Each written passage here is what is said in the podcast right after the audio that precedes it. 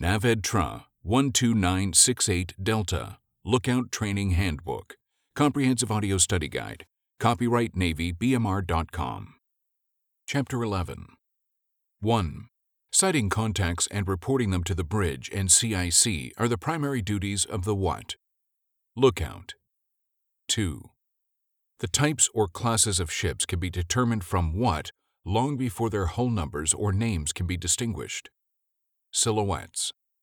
3. What include large combatants like carriers, cruisers, and destroyers, amphibious ships, frigates and larger patrol craft, small patrol craft, and various support vessels. Warships. 4. What is a traditional Arab sailing vessel with one or more triangular sails called lateens? Dhow. 5. A larger dhow may have a crew of approximately 30 with capacity for 400 tons of cargo, while smaller dhow may have crews typically ranging around how many? 12. 6.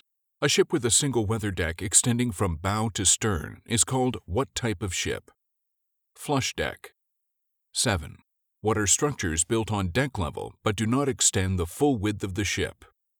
Deck houses. 8. What is the strake of shell plating that is above the weather deck and is designed to keep the deck dry and guard against losing deck cargo and personnel overboard? Bulwark. 9. A raise is generally from 2 to 3 meters high. A bulwark is generally about how high? 1 meter. That concludes this topic. Thank you for listening. Test your knowledge online at NavyBMR.com.